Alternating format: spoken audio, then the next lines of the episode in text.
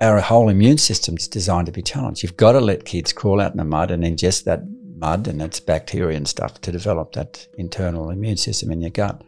Kids have got to be able to run and jump to develop their long bones. And so, what we're doing is breeding, if we're not careful, and it's the evidence is starting to show with diseases and those sorts of consequences, we're, we're developing a, a maladapted species.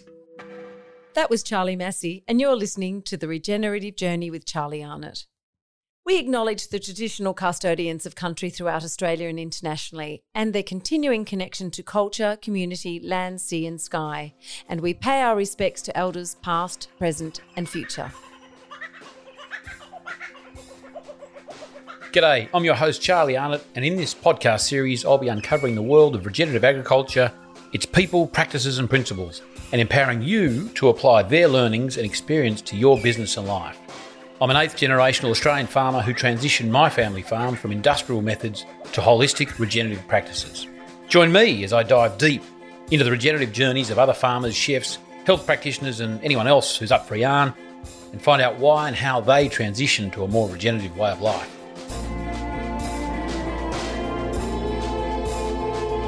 Welcome to the Regenerative Journey with Charlie Arnott. G'day, we're back with part two of the Charlie Massy interview.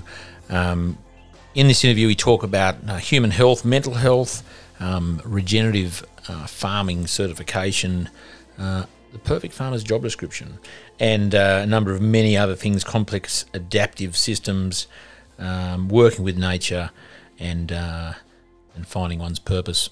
Um, I hope you enjoy this uh, part two episode of Charlie Massy.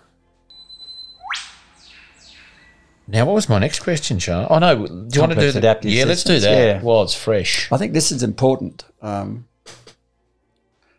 and I didn't really think of it, and I, I, it really wasn't written anywhere. I had to dig it out of a lot of good scientific ecological literature. And it, so it wasn't until I went to uni in, in the late 2000s, and maybe I'm a slow learner and other people were aware of it, but I wasn't. Um, in that, when the computer era came in, that in many ways led to what's called systems thinking, thinking starting to analyze and get a handle on how these complex systems like computers and, and um, big business operations and supply chains, how how that complexity worked. And um, then people realize, hang on, nature and, and uh, a landscape, uh, a uh, catchment, the planet is actually a complex system. Mm. And then they realize that if it's healthy, it's adaptive. It- It's what's called a complex adaptive system. So if you push in here and disturb within it, it's got all sorts of solutions from its past history, which can be millions of years if you're talking about nature, that will find a solution. So um, I ended up having to, um, I've done a bit of teaching to university students since I've um, left did my PhD and, and I was teaching masters and third years at ANU and, and I had to teach um, didn't have to I thought it was important um, did a couple of lectures on complex adaptive systems so I had to go right into it and there's about 12 traits I'm not going to bore you with them you know obviously biodiversity is important all that sort of stuff but um, one of them We'll, is we'll, we'll go there if you know. You know, if you think it's going to help help those. no, I don't. I don't. I don't think we need to. But um, one of the key th- properties is what are called emergent properties, uh, and that's that's the name they've given to these past historical or present um, elements within the system um, that will emerge when it needs to adapt. The solutions lie within. Mm. So sometimes they, they call these systems complex emergent systems, not just complex adaptive systems. I mean, if you think about the World Wide Web as it was evolving, it's a complex adaptive system. Someone invents an internet, people invent a hundred things that you can then start doing with it. Facebook emerges, da da da da da. It's it's, it's the same. It's, it's a human system, but it's a complex adaptive system. Mm. Nature is very much that, and so industrial farming takes out those emergent solutions, it simplifies it down to the basics, and so it can't react to a pest attack. It's you haven't got the deep roots, and the the ground is bared, so you get erosion, or salt rises because we've chopped down the trees that kept the water table lower to stop it. You know that those sorts of things. And so our role is is to I see as my it's a strange way of putting it, but I see my role is to try and restore the complex adaptive systems around here to much greater resilience and diversity by rebuilding those emergent properties in it.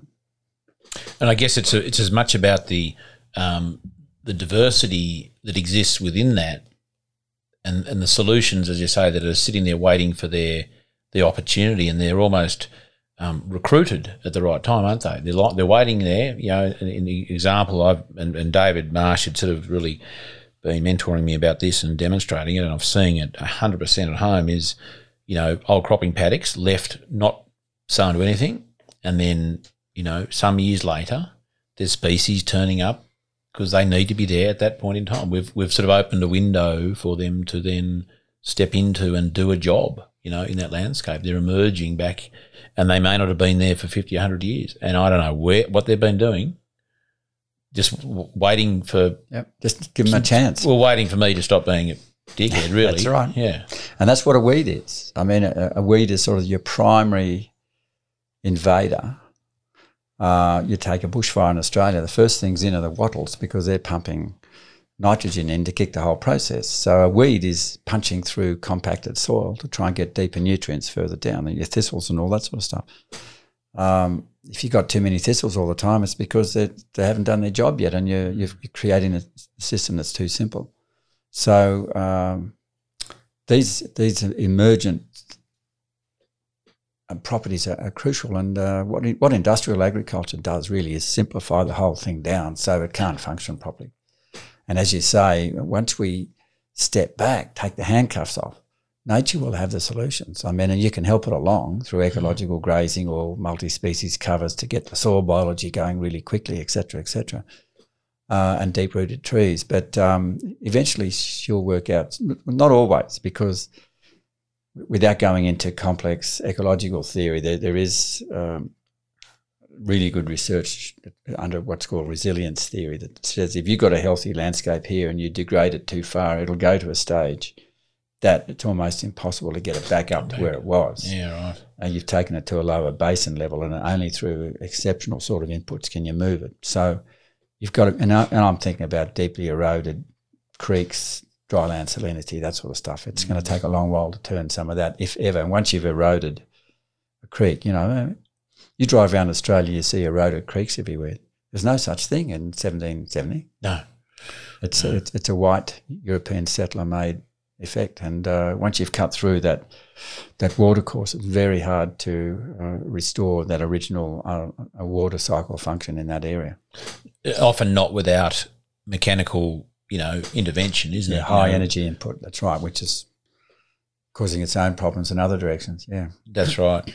Um, the oh, another cracking thing to say there, but I can't remember what I was going to say now. Um, oh, that's right. The well, I think it's interesting that over the last 230 years, we have Australian farmers have managed to create the most effective drainage system we possibly could have installed in the landscape, haven't we? Like through through our management, we've we're essentially just it's almost like we don't want the water to stay there. We're just going, yep, no, we're going to send you down there and I'm going to get that one even deeper and I'm going to make my pipes, you know, it's almost like we've set up this great yep. system. Let's it's call it drain system. Drain. Because that, the landscape is, when it's healthily functioning, tries to capture and hold as mm. much water as it can. We've mm. um, done the opposite. Yeah, you're absolutely right. Totally. Yeah, and it's, you know, the Mur- whole Murray-Darling issue, um, yeah, let's not go there, but... Um, where you've got giant corporations damming most of the water at the top, but uh, that's uh, that's a human muddle of politics mm. and all the rest of it, and uh, with devastating consequences. It's interesting, you know. Sometimes here, when you when when one talks about you know retaining water in the landscape um, by you know whether it's dams or it's it might be you know probably ideally um, pasture and restoring some habitat and, and and sort of landscape function so it actually doesn't just take off down the thing.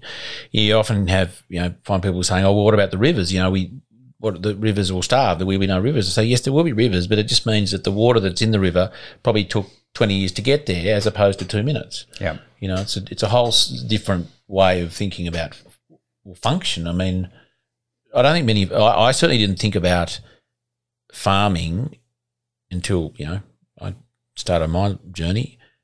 The word function didn't didn't there was no word function in my vocabulary about landscape. Well, join the club. I think with- most of us trained under the industrial model, and uh, it's a really critical point you're you're raising because um, picking up on ecologists, and Allan Savory outlined it in his teaching and his, his early book on holistic management, but it's there in a lot of the ecology that you can really look at it the way a landscape functions by looking at the, f- the four biogeophysical functions, which is obviously the solar energy, uh, the solar function is paramount because you've got to have more, you've got to have green plants to capture that carbon dioxide, turn it into sugars, which feeds the plants, which feeds the soil biology. And if it's really functioning well, it's going to lay down long term carbon. So that's critical. And, and therefore, from that comes a healthy water cycle because a healthy soil is about 50% air space. It's going to store a huge amount of water uh, in com- combination with the carbon. And that impacts on the soil mineral cycle because once you get all those sugars in the soil and your biology is working, they're, they're the guys that go and access all your nutrients, you know, and plenty of examples. For example, your, your root fungus, your ectomycorrhizal root fungus, um, in a healthy soil, you look at a cubic meter, um, they're micro feeding tubes. They have a partnership with plants. The plants give them the sugars. They go off and source the food for the plants. You know, a nice symbiotic bargain. But in a cubic meter of healthy soil, they might have 25,000 kilometres of these microtubes.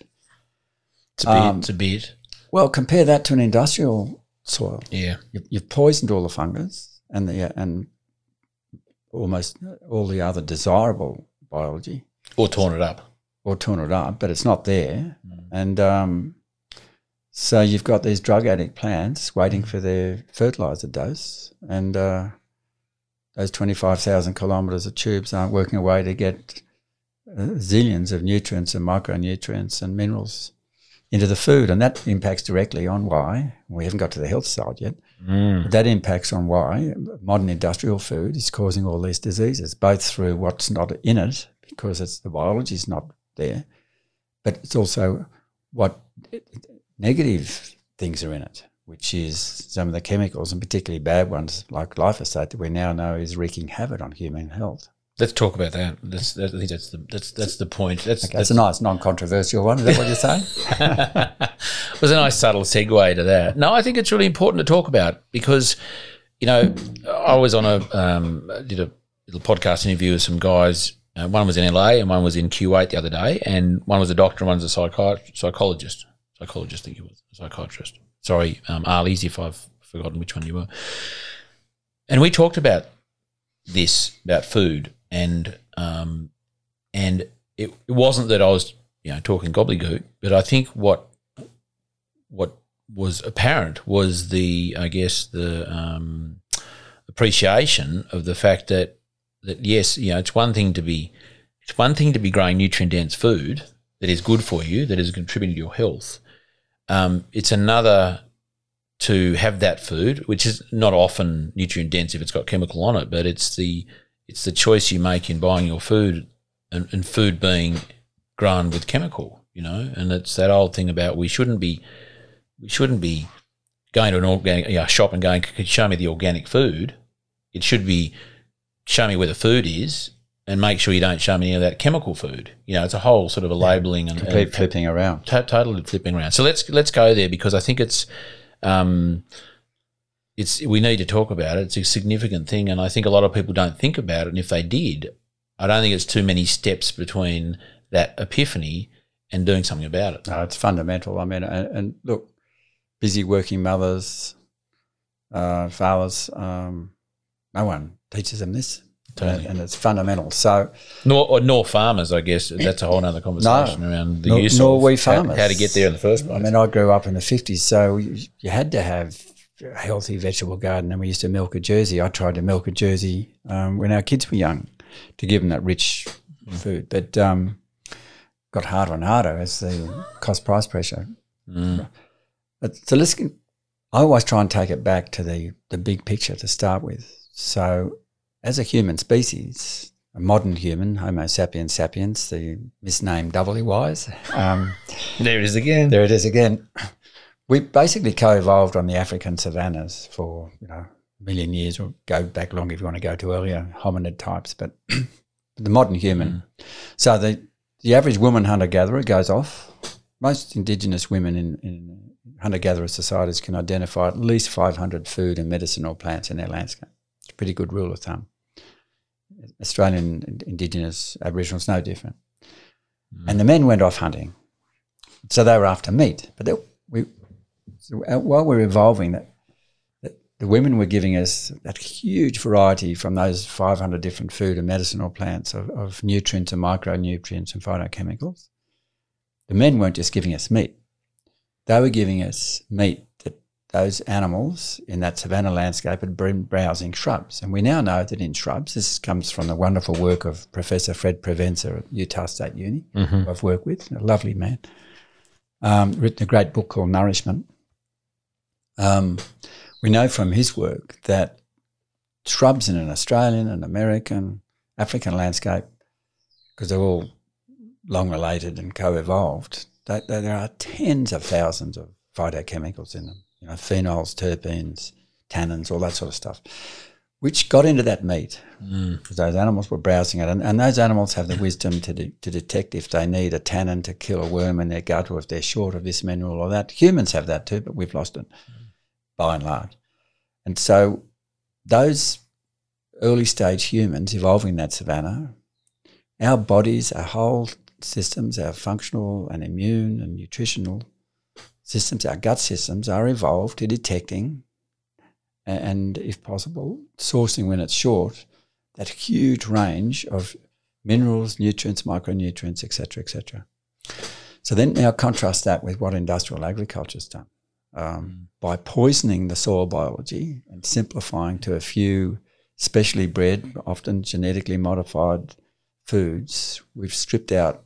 I, I couldn't put a estimate of the percentage, but it must be in the high 90s of all those valuable health, nutrient, phytochemical, and others that our whole immune and functioning system's adapted for. And, and so that's number one cause of a lot of the modern diseases.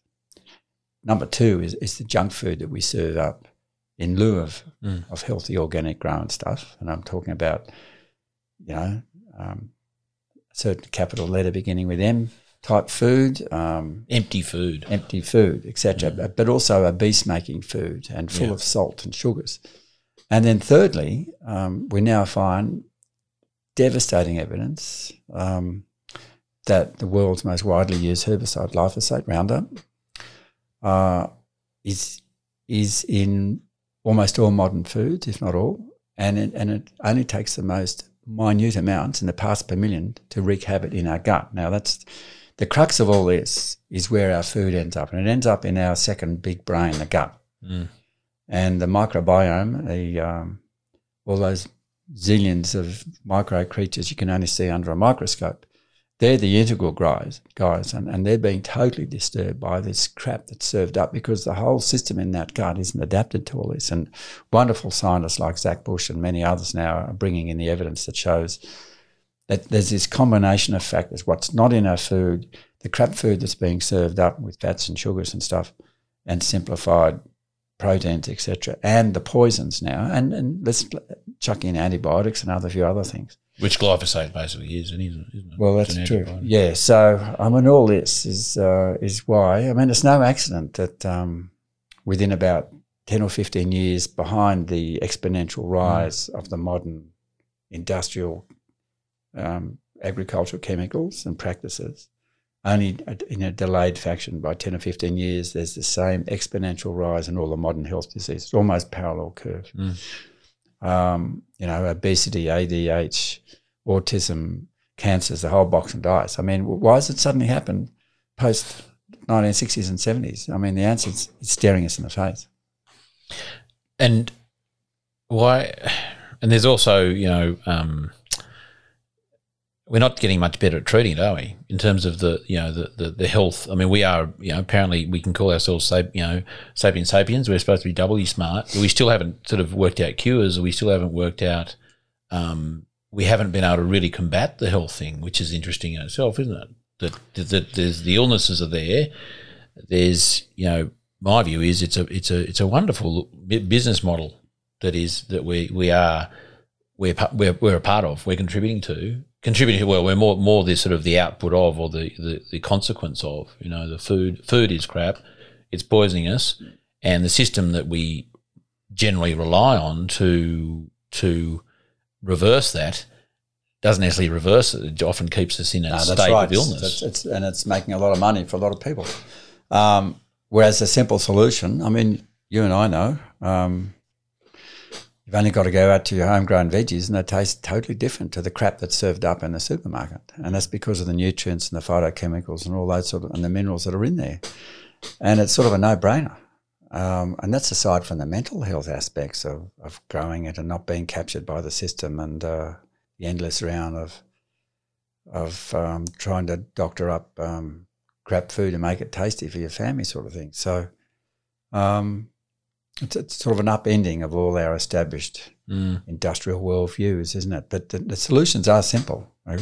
Grow and eat healthy food and get out into nature as, as much as you can because there's a mental health aspect here as well. Let's talk about that. Do I need to even prompt you with a question?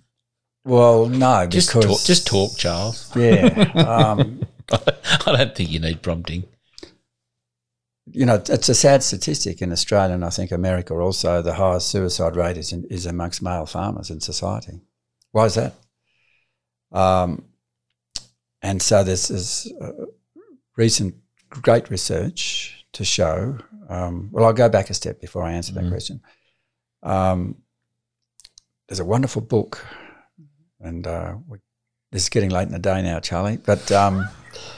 No, called it's, last, it's eight o'clock in the morning. Called Last Child in the Woods. No, I just can't remember the author, but it's yeah, a cool. beautiful. We'll, we'll, track it down. Yeah, it's a beautiful book about the importance of nature to humanity. Mm. Even, for example, not just getting children out to play in nature. Mm. Is it, sorry, is it a new book, a newish no, book? it's been around for a while. It's yeah, a famous okay. book. Yeah, great. Yeah, yeah, beautifully researched. And yep. even to the fact that patients in hospital that can gaze out on trees and nature mm. have a much greater healing rate than patients in blank walls. Uh, and that's without looking at the impact of nature on children and playing. And, and then, so we're designed because we grew up, we evolved in nature, we're evolved for it, uh, for our mental health, physiological health. And um, now the statistics, I forget them exactly now by research agencies in Australia like Planet Ark and some of the other environmental groups. But um, the it, there's something like um, for every child in Australia under ten, only about one in four has ever climbed a tree or a rock. No, that's under six. Sorry, mm. only one in four these days has ever climbed a tree or a rock, and and and uh, similar statistics under ten for uh, time spent uh, outside, and and then you look at the modern suburb developments, the, the reduction of the backyard and greenery mm. to just um, brick venereal buildings with no out, outdoor space. So this divorcement from nature, and then then you've got to look at what the modern devices are doing, the time that kids spend in front of the devices. So what we're doing in this modern industrial society in Australia is highly urbanized, is we are increasingly setting our kids on a path, divorcing them from the food they're evolved for and divorcing them from the environment they're involved for. I'm wondering why we've got huge incidences of mental health, etc., etc. And so that brings me to this study by Professor Jackie Schirmer out at uh, Canberra University, who's been doing really thorough uh, surveys of um, farming. And there's some very stark results emerging over the last few years as the deeper and bigger this survey gets that shows that uh, the mental health of regenerative farmers, who style themselves that in the survey, is astoundingly better than your traditional farmers. And um, and I just wonder when I think about the, suicide, it's not just debt related. Imagine spending all your time poisoning your landscape and mm. ploughing the crap out of it and not enjoying nature. Uh, uh, you know, I'm not. I'm saying than now, but to me, I, I'd, I'd I'd be bereft if I didn't. You know, just before we came in here, I was looking at two mountain yellow robins sitting out here, just starting to get their their territory set up for this year's mating, and going for a walk. We try and go for a walk every day for health's sake, and, and admiring, you know, the latest wallaby or wallaroo or or whatever. I mean, to live without that to me would you might as well chuck you in prison, and uh, that's what we're deliberately divorcing ourselves from. And so, you know, uh, urban and, and rural, you know, it's, it's a lot of people in the urban area see more of nature deliberately than uh, farmers sitting in their big tractors looking at their computer screen and, and mm. calibrating the spray machines and ploughing the crap out of a landscape and spraying it to death than, than many urban people going for their, their walk through parkland. So we're a crazy species in many ways. And a lot of farmers don't even eat the food they're growing. You know, like that's also I think a bit crazy. I, I you know, only dawned on me the other day, um, and I'm glad I never did try and bake a loaf of bread out of the wheat I used to grow, because it probably would have killed me. Yeah, I mean that, that, there's a lot of ironies involved, aren't there? I mean, one of the great innovative farming pair I work with. Um, and have written about uh, Ian and Di Haggerty in, in Western Australia, who've evolved this extraordinary new cropping scheme that has application enormously worldwide basically growing equivalent yields with 90% reduction in industrial costs and um, and their costs um, just by using natural ingredients around mm. the grain when they sow. And they had um, some people out the other day, one of whom was sort of gluten intolerant, and they ate. Um, Haggerty's now supply their beautiful grain to bakers in Perth, etc. That's right. And this person ate dirty, uh, dirty through dirty clean food. Are they doing it through them? I'm not sure. Yeah, not anyway, sure. yeah, but, but, that's that's that's fantastic. But one of the visitors ate one of their loaves because they had no alternative, and she had no reaction at all because the, the, the gluten intolerance had been sort of knocked out of it because it was full of nutrients and mm. proper chemicals and stuff. It's like um, going to uh, Italy, and it's not just my experience last year. And I'm, I was a well. I was allergic to wheat. That's all I knew when I was a kid. I, was allergic to wheat, which is probably essentially gluten. Maybe back then they didn't know it was gluten. They just said, you're not good on wheat. And mum used to send me off to birthday parties with my own cake. And it was absolutely horrible. I still remember it was filthy. I don't think they knew about making them with almonds. I don't know. She made it, used to make it with dog shit or something. I don't know. Sorry, mum, but it was terrible. Anyway, I'd go to parties and swap it for the good cake, of course. Um, so, so I have had a sort of a, um, uh, you know, a, reaction, or I certainly I'm better off, and still even to this day better without wheat. So in Italy, I, I can't tell much pasta I ate because I could, you know, I can eat pasta now, of course, in Australia, but is there's absolutely, I totally agree. There's something about it over there. Um, I could, and and I didn't get enormous either. You know, I didn't have the the, the problem. So something in that, absolutely. Um, just back to the sort of, I guess, you know, touching on parenting, I'm fascinated with parenting. I'm by no means the world's best parent. Um, I do have a thing, and I, I, know I bang on about it a lot, but I, I think about it every day. Is our job as parents is to, is to prepare our children to leave us. You know, and back to your comments, Charlie, about climbing trees and rocks. You know, there's sort of, I guess it's a parent's conscious choice to be living in the suburbs where there's no trees or rocks and things, and that's fine. But also, but so it's, it's in some ways it's a, it's an unconscious choice. They've chosen to do it, but it's not necessarily in light of activities for their children.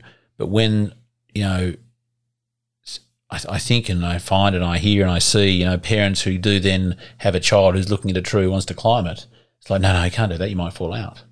But you might, you know, it's like let the kid fall out and work it out themselves. Absolutely right. Yeah, no, and look, you, you can understand it. You can't blame people uh, job wise and family security where they live. But there totally. are really excellent programs now to get kids out onto nature from the mm. suburbs.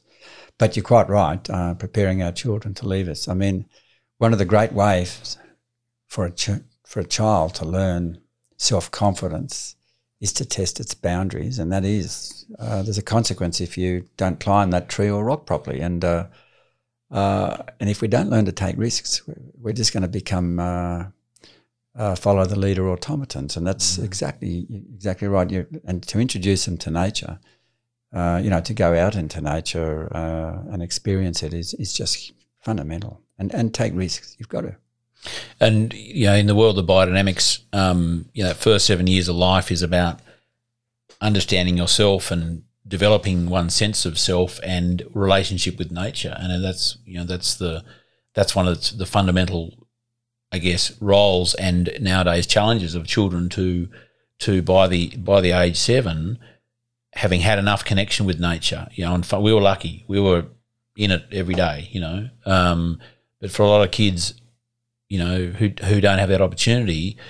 Um, I, I guess in some ways, not to sound too hard ass about it, but they're not they're not given the opportunity to to actually develop one of their core um, core functions or their their sort of core centering of themselves, a grounding in in being human. You know, to, which is uh, which is again a bit sad because it's not of their choice. No, look, there's other consequences of our increasing divorcement from nature. Um, uh, there's a wonderful uh, human evolutionary thinker, uh, Lieberman, uh, who's written about this that our, all our systems are designed to be challenged if they're going to develop properly.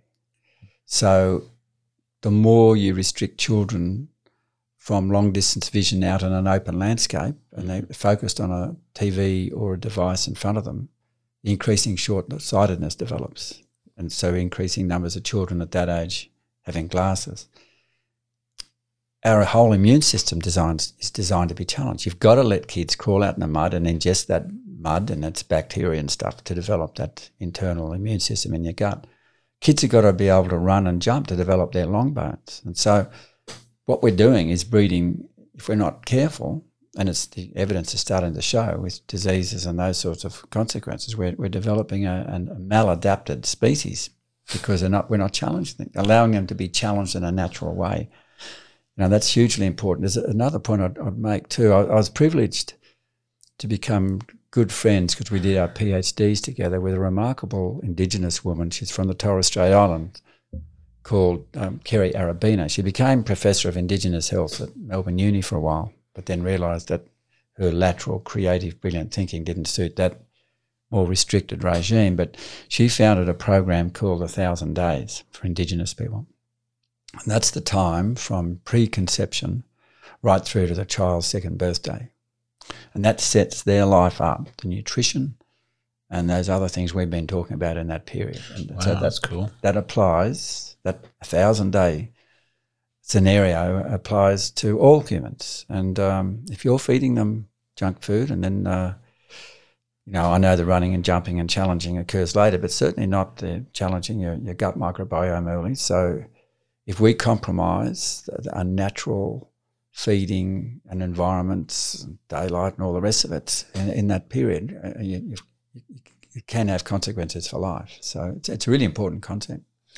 And back to Zach Bush, and it's very, very um, re- related to that, his work with biome and and the um, the the way that our natural environment, the tree we you know we cuddle, and the grass we roll in, and the dirt we ingest, essentially, in the air we breathe, you know, can can trigger you know the expression of our genes that, that actually it's a fa- I mean it's a fascinating concept. We're also you know as a farmer and went to uni and it was a genotype and a phenotype and that's you know the genotype is this and it's pretty much set and the phenotype is does it drink this water or that and you know is it get that much grass and get this fat or that skinny like to me it was pretty black and white and then this whole concept of epigenetics that it actually they actually are connected that's right that's um, some well world leading molecular geneticists. I, I, used to chair a company of them once for a while, and um, way out of my league, I didn't understand what they were talking about. Um, but some of the cutting edge there, they talk about the holobiont, which is the the hologenome.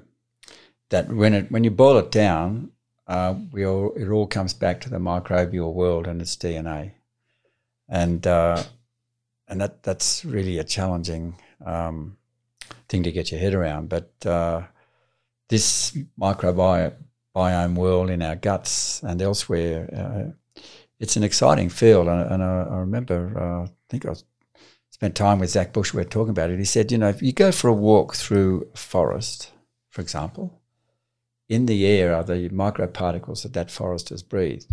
We breathe them in, they get into our gut, We we are we incorporate mm. that into our own genome. So we we are indivisibly with nature.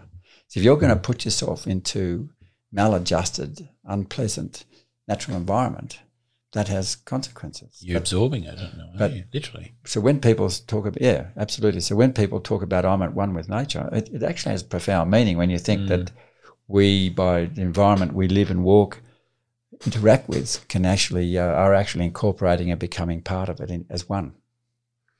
Um, I want to stay there, and I had another qu- question about the biome, um, and it's now escaped me. Oh, it was something the other day Zach was talking about. Was fur on tomatoes? No, I listened to it today actually. Fur on tomatoes, um, absorption of that. It's gone.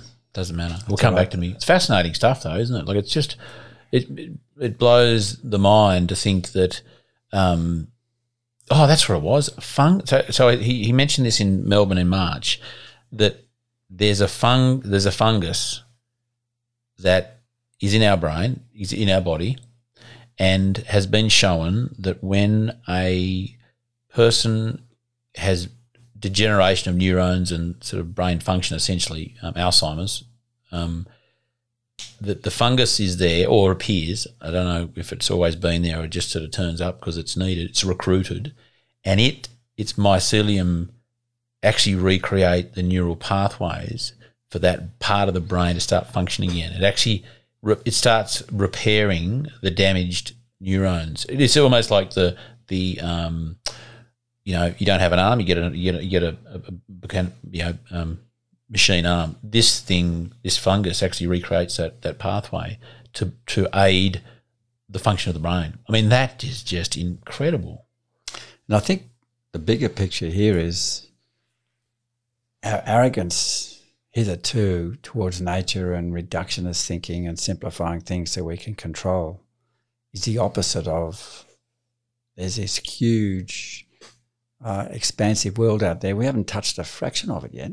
And yet Totally. we arrogant humans think we know all about it. But I think a basic rule of thumb is the healthier you can live in a healthier way, you're going to empower these yet undiscovered and, and possibly never known systems uh, that nature's taken millions of years to evolve. So it's um, if you're going to get into philosophy, to me that the the overall importance of regen agriculture is developing that healthy food for healthy people in a healthy environment is sort of empowering all these unknowns in, in so many unanticipated, indivisible ways. And if we go against that, we're really rolling the dice against not just our health but the planet. I want to jump back to farming. Not that we've gone off farming, but I just wanted to tell me, Charlie, what would be if if you were to write the job description of a farmer who is doing what's that one? It's a yellow robin. Just did a, just a big poo. it's amazing, isn't it? What we're looking at is a mountain yellow robin out the window. They never lived here. They're quiet as mice. They hop around us when we're veggie gardening to get worms almost out of your hand. Um, beautiful. they only lived in the mountains until the 03 bushfires, which burned a lot of habitat, and they've ended up here in our garden and through our bush and all our gardens here. So they're just uh, they're full time here now. They're just most gorgeous companions. And they'll find. I mean, I guess they find they find their way to these sanctuaries, don't they? Well, they do, and uh, in that case, it was a disaster, but they've remained. But what we're now finding with working with Greening Australia, Good Birdos and stuff, is that um, because of the horrendous clearing that our state government, both New South Wales and Queensland, are empowering through redneck politics, um, the devastation of the woodlands and stuff is that Australia's most endangered species now are, the woodland birds, and we're now getting permanent residency of some of those at-risk birds now because of, you know, nearly uh, 25% of our place we put aside for regeneration. So it's farmers can play a big role in even those sorts of things, and to me that's exciting. But these yellow robins just express that a bit. You know, there's something to be said, I think, for um, the vibe. You know, it's like the castle. What is it? What is it? No, it's the vibe. You know, it, is the vibe of the of the of the of the attitude and the of and of the the what is it? It's the philosophy. It's just the in yeah the, the the intention and the the resonance. You know, the frequency of thinking that animals pick up on. You know, and I think th- there's a lot to be said for Um, yes, there are areas, and if habitats are recreated and, and rehabilitated, birds will find their way there.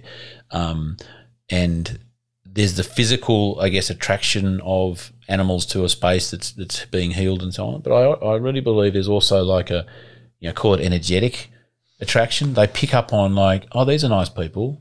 You know, yeah, they planted trees, but this would be a nice place to hang out. You know, as an example. I, I don't don't discount that, and we're not just talking about animals; we're talking about plants. Totally. Yep. They want to be here. There's a great story that Hamish and I only sort of discovered, or um, someone who attended one of our biodynamic workshops uh, last year.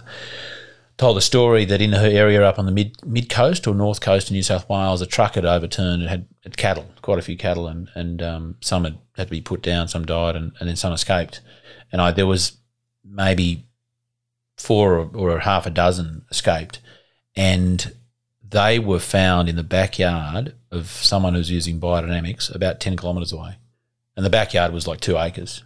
So it wasn't as though, I mean, they had, they had pretty much had the whole of the northern rivers to escape to. They would be detecting things in nature that said this is healthy. It could have been something invisible, could have been energy, could have been lots of things. Yeah, we, there's so much we don't know, isn't And I think, isn't that fantastic? We don't know it all. I love it. Yeah. I love it, the fact that we don't, and I hope we don't ever Absolutely. you know, sign off on that one. I was just about to, before the beautiful yellow um, alpine wren, mountain wren. Uh, mountain yellow robin. Yep. Oh, Robin, God, I need my Twitches book on me. Um, interrupted us there, um, and I'm glad it did. The what would you what would you write on the on the job description of a farmer that you would like to see, you know, taking over your land, taking over next door? What what what are some of the what are some of the roles responsibilities that you would have on that job description? Well, the first one is being kind to other people. Uh, well, not the first one, but it's up there. I mean, you want someone that walks the talk, not just in regard to the landscape, but to other humans. Um, I would require that they have the humility to respect that complex adaptive systems can never be fully understood, and all we can do is work within the parameters to empower them. I mean, that this is not the sort of job description you're going to write, but this is Oh no, I'm going to write it. Get into the guts of it. no, I'm, I'm actually quite serious. I mean, this is the sort of stuff that needs to be needs to be more documented and acknowledged as, a, as, a, as an overarching philosophy for, for a job as a farmer. I think Yeah. it's really important stuff. and that everything you do should be aimed at healing the landscape function, which empowers the whole system to work better. That every your utmost attempt should be to eliminate all human-made chemicals.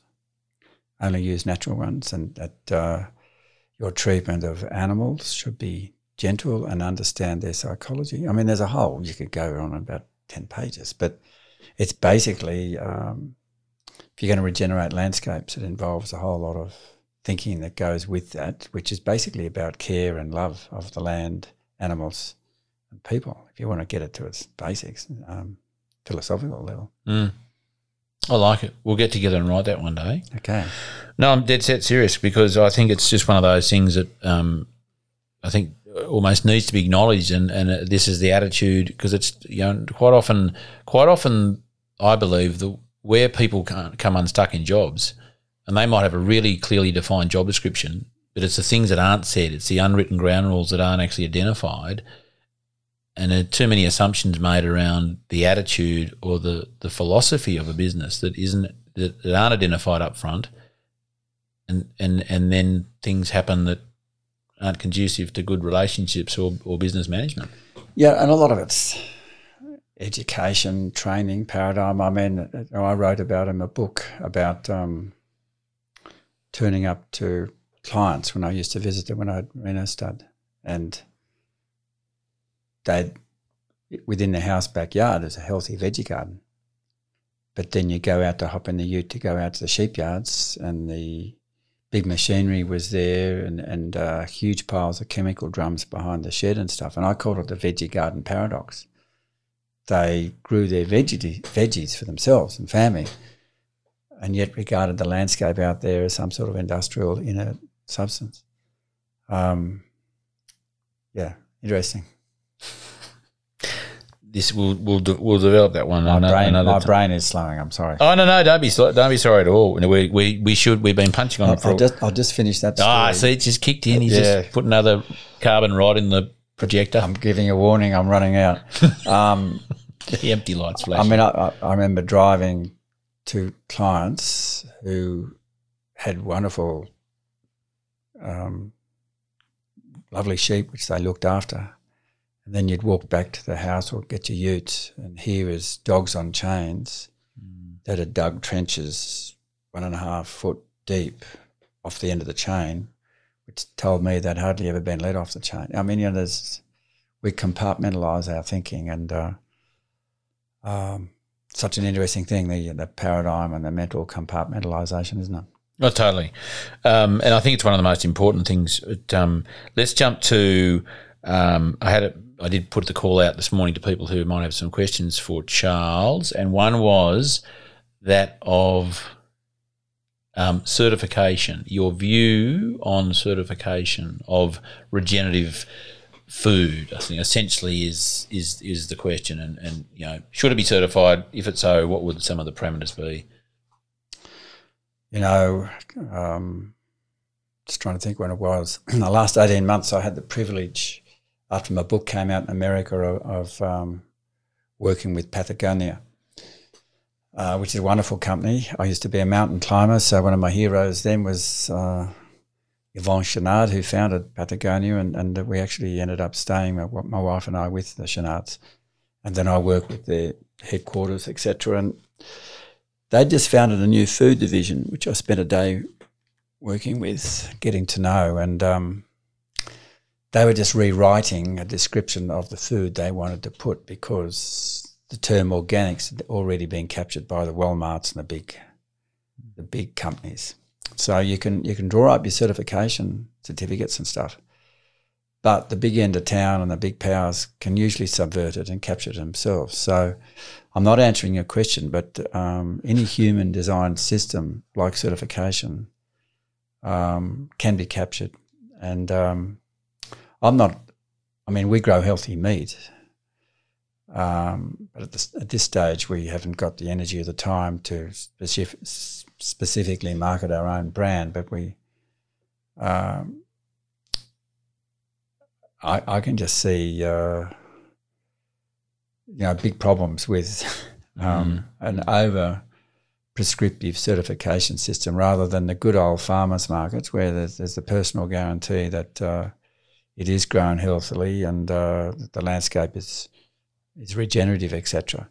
Uh, look, I don't really know enough to get into that, depth, but uh, No, I thought that Patagonian example was really interesting that they had to, to completely abandon uh, what had been quite useful, but was eventually captured by the big end of town, and and um, so it's it's it's going to be an ongoing issue of, of how you actually. I think personal relationships, but I know if you're trying to develop a major international brand, say for your your wool fibre or certain foods, you probably you've got to have guarantees of its uh, provenance and all that, but um, it's not a simple field. not simple. And I, I'm, someone asked me the other day, and I, I simply said um, it should be more about the outputs, not the inputs, and it should be, uh, uh, you know, as simple as is it chemical free or chemical status? So how healthy is it, or how how unhealthy is it, and also nutrient density. You know, um, you can pretty much guarantee if it's free chemical and it's nutrient dense. If you went back to that farm, they're going to be practicing regenerative principles there anyway. So Yeah. without sort of having to tick boxes and you know people um, you know uh, avoid things and, and things getting tied up by the wrong people, you know, just the outcomes might be a, a good place to look. Yeah, and look, Uh, there's some very good instrumentation already yeah. coming into place. It's going to blow out of the water. I mean, I can imagine uh, if you've got these instruments that can measure a lot of now phytochemicals and minerals and all the rest of it. Imagine going down some of the big supermarket shelves. You, you wouldn't get many beeps coming out of your machine. It'd be, be pretty well a lot of zeros. That's a bit beeped. It might they mightn't be allowed to beep. They might just have to flash green or red. That's right. might be in a big alarm, Anyway. like a Geiger counter. Um, Charlie, what uh, uh, something I meant to ask you earlier, but it's taken me an hour and forty minutes to to ask you. When I drove down here today, um, I had no con- conception of, I guess, the um, of the of the um, of the of the state of the Monaro at Yep. the moment. Yep. You know, I, I hadn't been I hadn't been here in summer. Um, in some ways, I'm glad I didn't, but um, sometimes I wish I had just to just to really appreciate that and understand it. Um, still doesn't look good. Um, however, when I turned around the corner and and, and drove up Severn Park, um, it looks fantastic. What what what, is it that, that why is it that um, why isn't it so that some people, some farmers who see evidence of very, you know, somewhat subjectively, but you can't you can't say, oh, you get more rain than me, or or, or you know, those that that see it, and it's hard to deny that there are very big differences that if they were to implement um, would be a benefit in many ways. Why don't they change? Yeah, good question. Um, psychologists call it cognitive dissonance, where uh, our brains will rationalize something away. Um, paradigm, the, paradigm blindness, that uh, you- will come up with a reason. Oh, well, they get more rain, or they've done this or done that. Um, so what's happened is we've just gone through the worst drought I've, I've managed um, in um nearly 50 years. Um, so we we started making started making selling decisions early. I put them, you know, some of that good KLR marketing stuff says put money in the money bank and grass in the grass bank when you can at the right time. Um, and then as it got worse and worse, we just um, I didn't want to lose all our breeders and some of our young stuff, so we've we've we've been adjusting all this year, and only just brought the ewes back now as we've just had four or five inches of rain, and so we were able to keep our cover even though it wasn't 100% because we had shocking winds that blasted some of the finer material, but all the perennials, it's largely covered. And so when we got, um, it was about 60, 70 mil the other day in only 24 hours. Uh, and this is maybe why some people don't see it. They, they stay inside enjoying the rain. But uh, my wife, Fiona, and I deliberately got out at about the 20 mil mark or a bit less and went for a drive and to see what was happening. So where our ground had been covered and not grazed big, and I'm talking about a lot of the Monaro actual dirt was blowing. I thought it was there'd been people ploughing around here. Well, yeah, that's right. It looks like it's been ploughed. Yeah. So our country, um, there was no water running, no water lying on the surface, but um, not far away, without pointing sticks, um, at somewhere between the 15 and the 20 mil um, level, it was just pouring off in sheets. Mm. So their dams, yeah, they're full. It's great, uh, but they're full of mud and crap. Sheep shit, yeah. And our dams, uh, out of about 15 dams, um, there's only two with any half full on, on the steepest country, and the rest of them haven't got a cupful in them. So, because it's all gone in, because we had the cover, we had the deeper roots, uh, and it wasn't compacted. And that was because having sold down, we then got most of the rest of the stock off the country altogether. And it's it's it's it's ironic that farmers beg and pray and hope that it's going to rain because it's dry and they need the water, because you do when you're a farmer, and then it finally arrives and then it doesn't stay very long. It's sort of like you know it's It, it's yeah, it's that paradigm thing. I wrote about in the book. Driving home one day on the Monaro, um, a couple of farms that will remain nameless, but same country side by side nearly. And uh, it was a really big rain. It was a six-inch rain, which is big for the Monaro. And um, so I, I got home at about the two-inch mark. I'd been in town, so um, I got the details later at that time of day.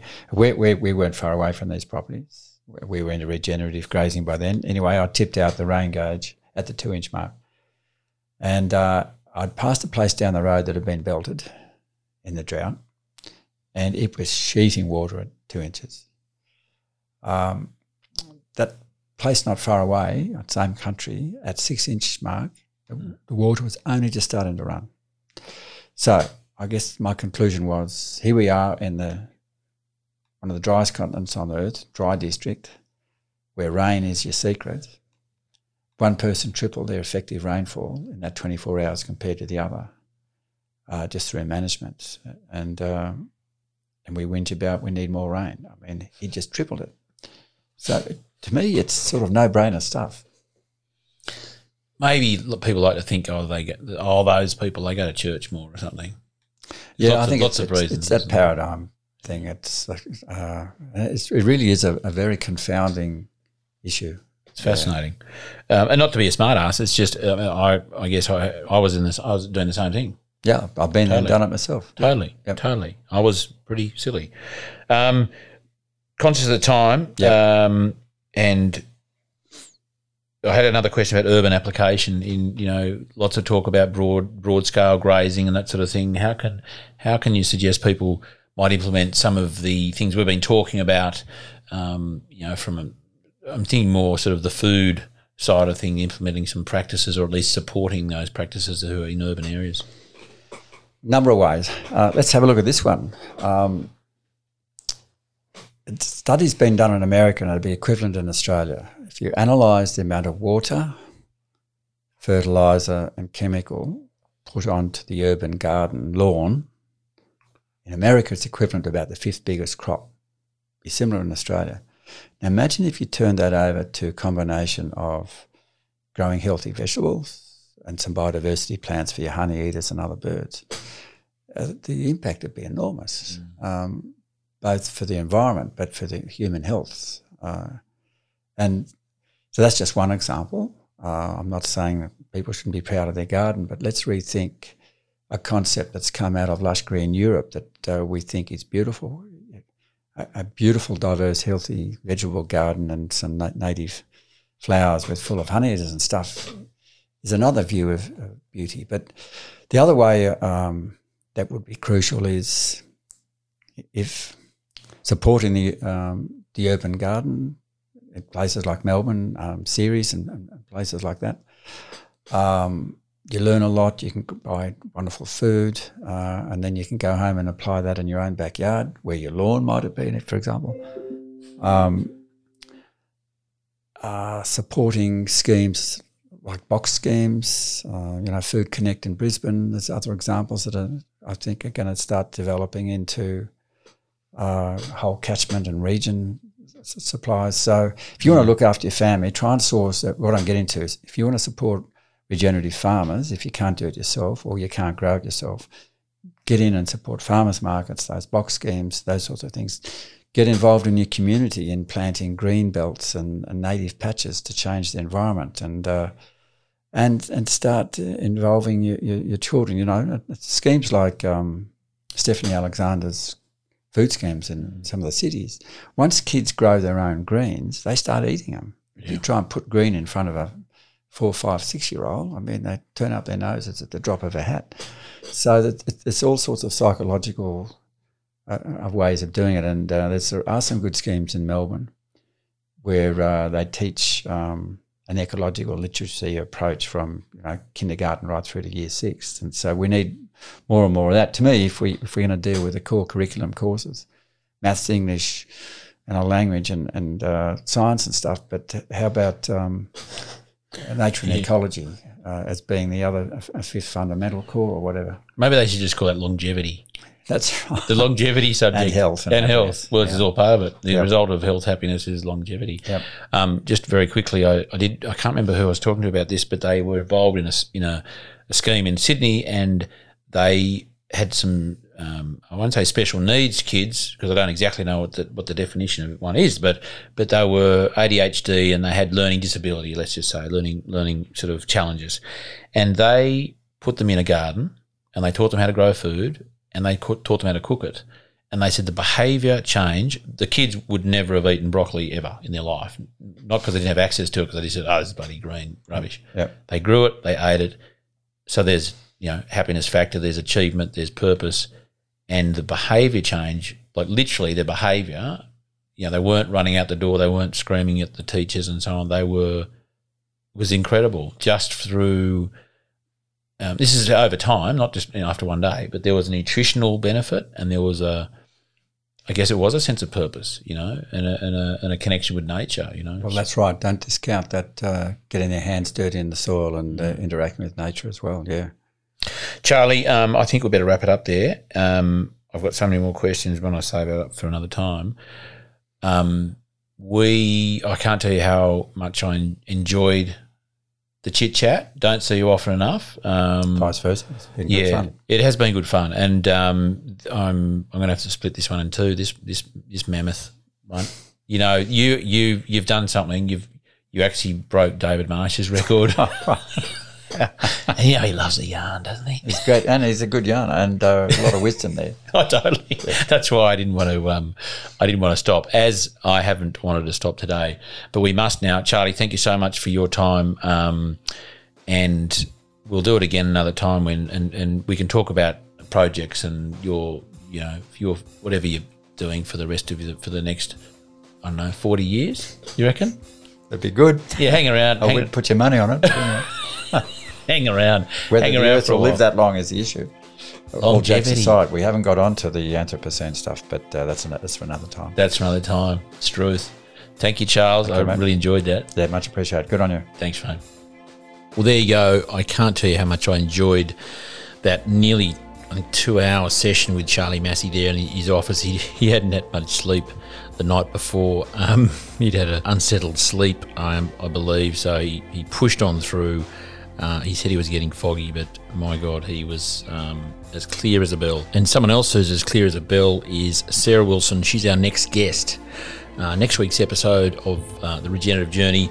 Uh, Sarah, uh, I guess, shot to fame really with her um, publication I Quit Sugar and was a very well respected um, journalist before then.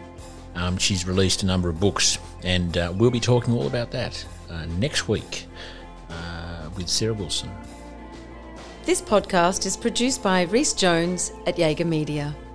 If you enjoyed this episode, please feel free to subscribe, share, rate, and review. For more episode information, please head over to www.charliearnott.com.au.